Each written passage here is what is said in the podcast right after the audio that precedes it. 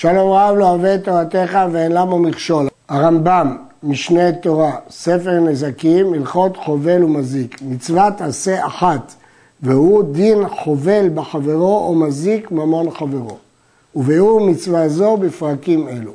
למדנו כבר על נזקי ממון, שממונו של אדם הזיק. פה אנחנו נדון על נזקי אדם.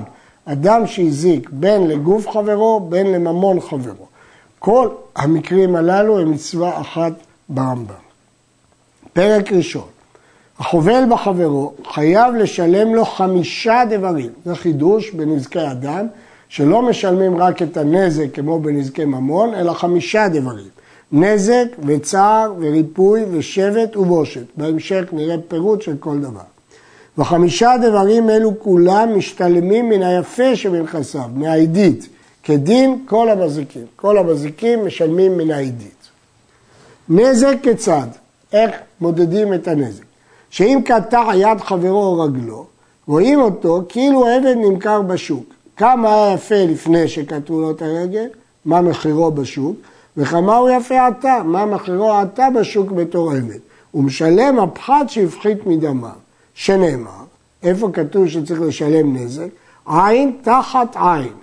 מפי השמועה למדו שזה שנאמר תחת לשלם ממון. במילה תחת אין הכוונה עין ממש, אלא ממון העין.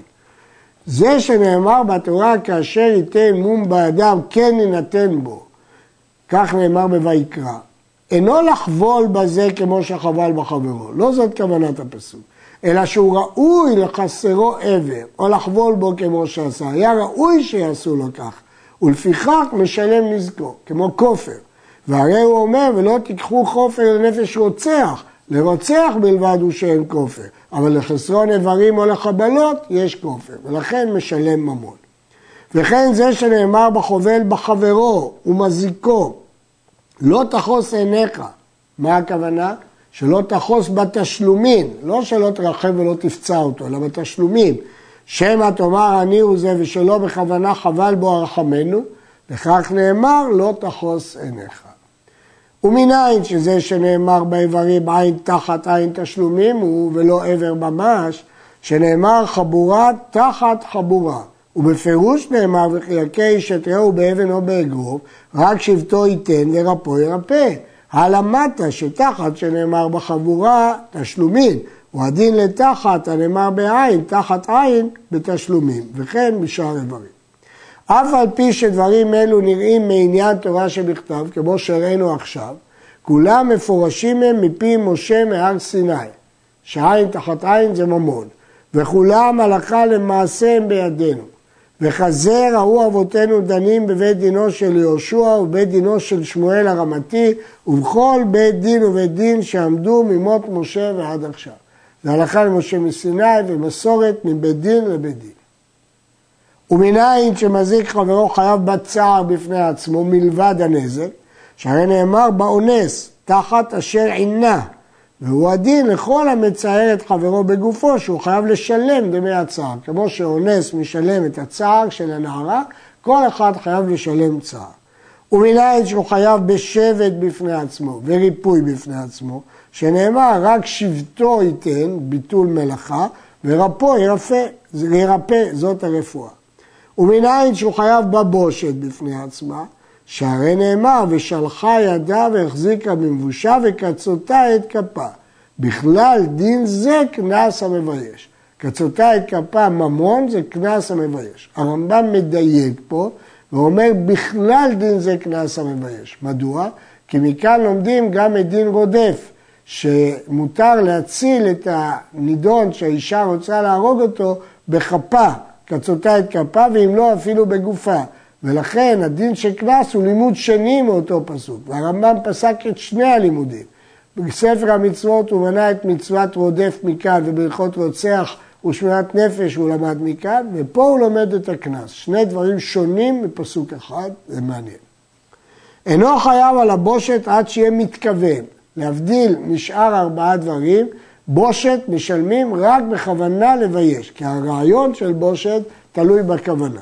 שנאמר ושלחה ידה, אבל המבייש חברו בלא כוונה, פטור. לפיכך ישן וכיוצא בו שבייש, פטור, כי בבושה צריך כוונה. אדם מועד לעולם, בין שוגג בין מזיד, בין ער בין ישן, בין שיכור, אם חבל בחברו או הזיק ממון חברו, משלם מן היפה שבנכסיו. יש שמסבירים שההיגיון שאדם מועד לעולם כי הוא אחראי אה, רציני, יש לו שכל, הוא צריך לבדוק מצבים מראש. ולפי זה, אם זה אונס גמור לגמרי, צריך להיות פטור. אבל יש שאומרים שרק אם האונס הוא אונס סביר, ויש אבל אונס גמור פטור, אבל יש חולקים וסוברים שעצם העובדה שהזקת לשני אתה חייב לשלם, ולא חשוב כלל האונס, אפילו באונס גמור. במה דברים אמורים שהשם חייב לשלם? בשניים שישנו כאחד, ונתהפך אחד מהם והזיק את חברו וקרע בגדו. אבל אם היה אחד ישן, ובא אחר ושכב בצידו, זה שבא באחרונה הוא המועד. ואם זיקו הישן פטור, וכן אני מניח כלי בצד הישן, ושברו הישן פטור, שזה שהניחו הוא המועד שפשע. לפי שתי הסברות שאמרנו קודם, פה הישן פטור. מדוע? לפי הסברה הראשונה, כי זה אונס גמור, הוא לא יכל לצפות שיבוא מישהו וישאל לידו, הוא בדק וכיסה את עצמו מכל נזק, הוא לא חשב שמישהו ישאל לידו.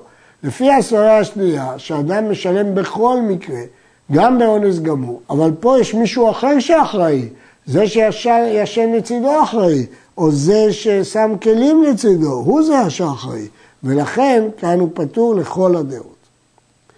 המקור של זה הוא בירושלמי.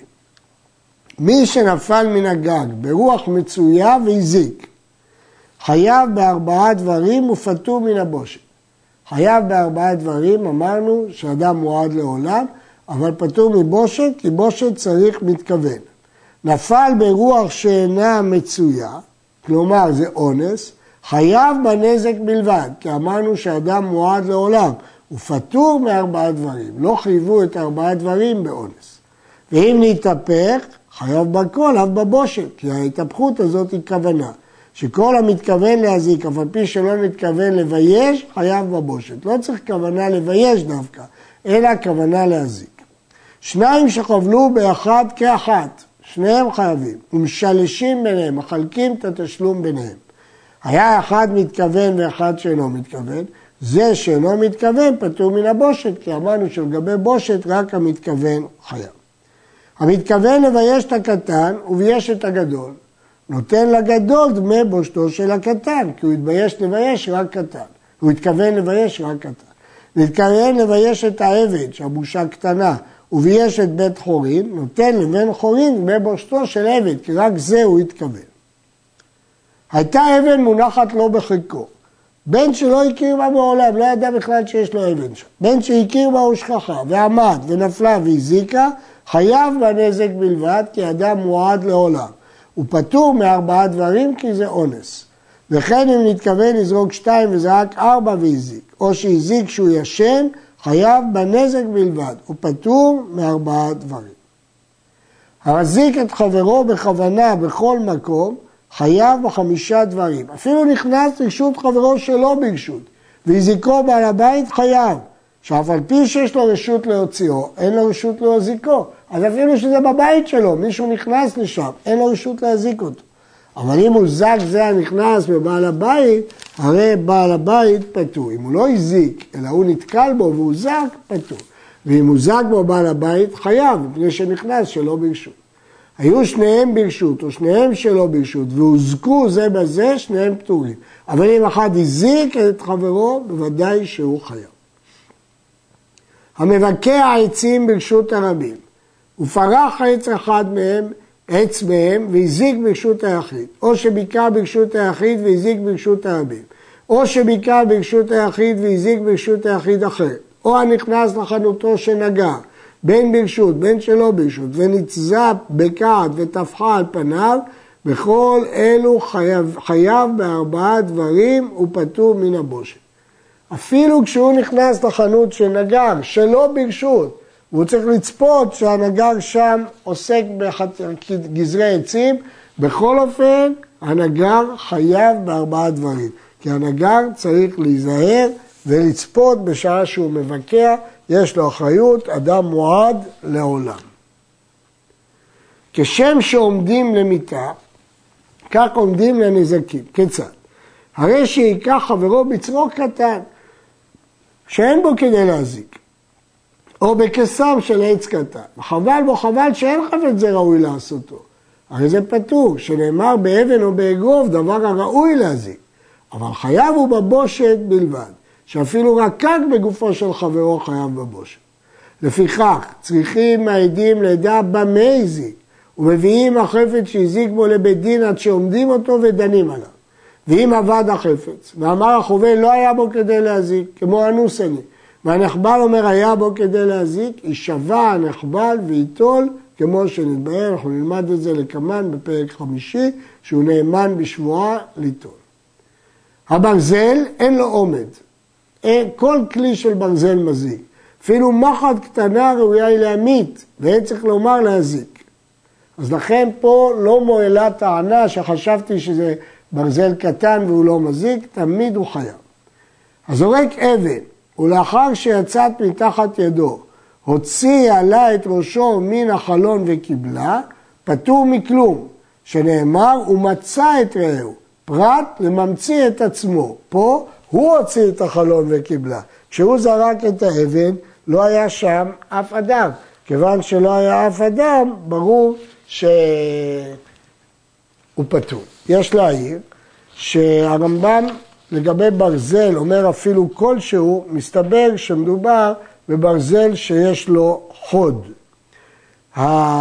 יש סברה שסוברת שכשזרק אבן ואחר כך הוציא את ראשו פטור, כי כתוב הוא מצא את רעהו, זה רק פטור מגלות. כי כתוב הוא מצא את רעהו מת, הוא ינוס אל אחת הערים האלו וחי. הפסוק הזה מדבר על גלות, פרט לממציא את עצמו. אבל חייב בנזק. אבל הרמב"ם בדיוק התייחס לזה ואמר פטור מכלום. לדעתו לא פטור רק מגלות, אלא פטור גם מנזיקים, כי זה, הוא גרם לעצמו, הוא הזיק את עצמו. עד כאן.